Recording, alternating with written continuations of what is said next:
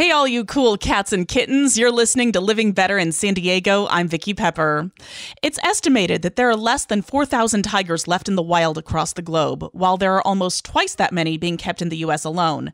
But animal advocates across the nation are celebrating the passage of the Big Cat Public Safety Act, which puts an end to the abusive use of tiger cubs in petting zoos and phases out private ownership of big cats as pets, striking a fatal blow to breeders and others who would use these animals as commodities for profit.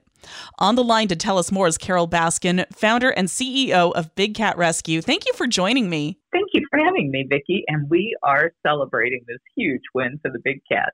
Carole, most people know your name because of the Netflix series Tiger King. Was there anything about Big Cat Rescue that maybe didn't come across the way you wanted it to in that show?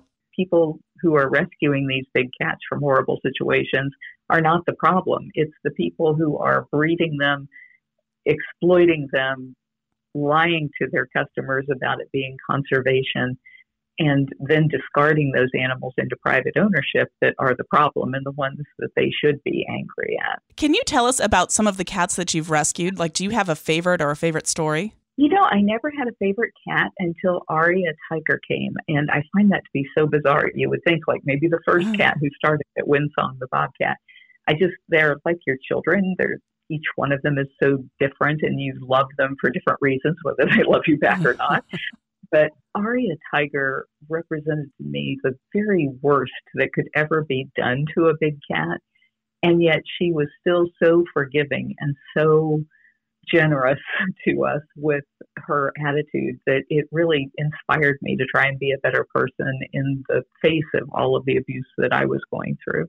What has been the smallest big cat that you've rescued? right now, we have probably the world's smallest bobcat. Everybody calls her the tiny tot.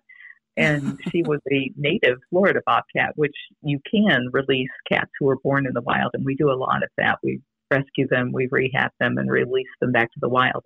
She had been picked up with an excavator that was clearing her habitat to make a place for houses here in Florida, and she was badly injured from it. So we brought her in. We were treating her for her injuries, and she just wasn't growing. So finally, a year and a half later, the vet has determined she has some weird type of dwarfism that just makes her the teeniest, tiniest little bobcat. She looks oh. like a kitten, and she's just absolutely adorable, even though she's as fierce as she can be. But because of her genetics, and she had a lot of other issues from being clobbered by a excavator that made it impossible for her to be released. So unfortunately, she'll spend the rest of her life in captivity.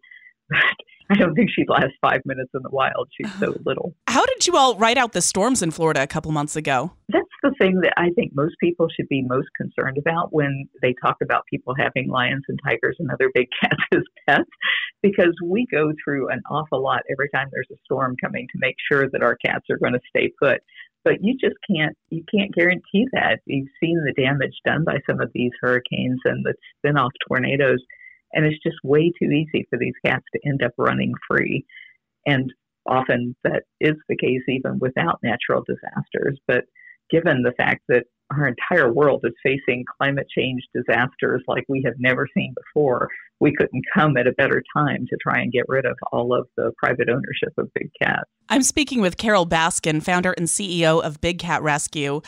Tell us about the Big Cat Public Safety Act, which just was signed into law. What's in this bill? The Big Cat Public Safety Act does two things. It stops cub handling, where people pay to have their pictures made with a cute little cub and it also phases out private ownership. So people who have them have 180 days from December the 20th to register their cats with the U.S. Fish and Wildlife Service. They don't have to meet any other standards, unfortunately. They just have to say how many they have. And the purpose of that is to know whether or not they are breaking the law when they acquire more. And then the cub handling is the biggest source of so many of these cats ending up in private hands to begin with because the people who are pimping out these cubs for pay to play opportunities, usually it's $20 to have your picture made with a cub, they can only use those cubs for about 12 weeks and then they can take a finger off a child. And so that's when they become a huge liability instead of a lucrative asset. And when they're usually given away to people to have as private pets, which of course never works. And by the time they're a year old and 200 pounds. Those people are desperate to get rid of those animals. So this gets rid of the vast majority of the breeding and discarding of big cats. And the other thing that I was going to say, people really did not understand after watching Tiger King is that they mistakenly believe that because tigers and other big cats are an endangered species, that you should, of course, breed more of them. But captive breeding doesn't do anything to save them in the wild.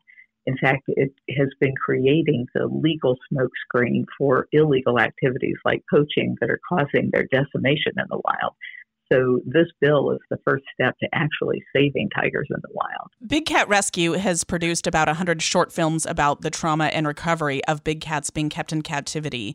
How can we watch these films? We're so happy to be working with Jane Velez Mitchell of Unchained TV. She's been featuring these on her Unchained TV channel on the main page. So if you go there now, you'll find, like you said, about 100, 150 of our short videos.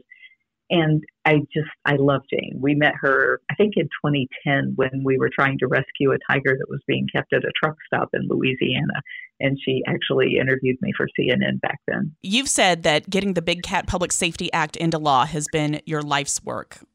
Now that it's passed, what's next for you and Big Cat Rescue? This morning, my husband and I went out for a walk, and I said, You know, every day I'm thinking, what am I going to do with the rest of my life? seriously, though, I think the next step will be enforcement. The U.S. Fish and Wildlife Service has no idea where these private pet owners are. And so we've already started putting together a database of the ones that we know are out there. And we're asking all of our many fans out there to let us know if they know of someone who has lions or tigers or leopards in their backyard so that we can make sure that they do get registered and they're not running afoul of the law. And then the cub petting will be um, an issue of holding these exploiters' feet to the fire. There have been a couple of them that said no matter what the law was, they were going to continue to offer cub petting. And so we don't know if they mean that they want to do that with big cats, which are illegal, or if they're going to be switching to other animals like bears or primates. You've also been a contestant on Dancing with the Stars. Can we look forward to seeing you in any other reality shows? No.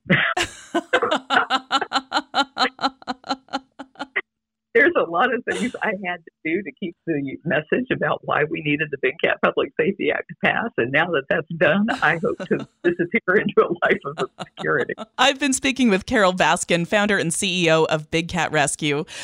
Anything else you want us to know? I really hope that the future is changing the way it appears to be to me, and that is that people are so angry about the idea of having big cats in cages that I'm hoping they will put pressure on zoos to create virtual reality experiences that are much more educational and much less intrusive or burdensome for the big cats by having 360 degree internet streaming live cameras in the wild where these cats belong.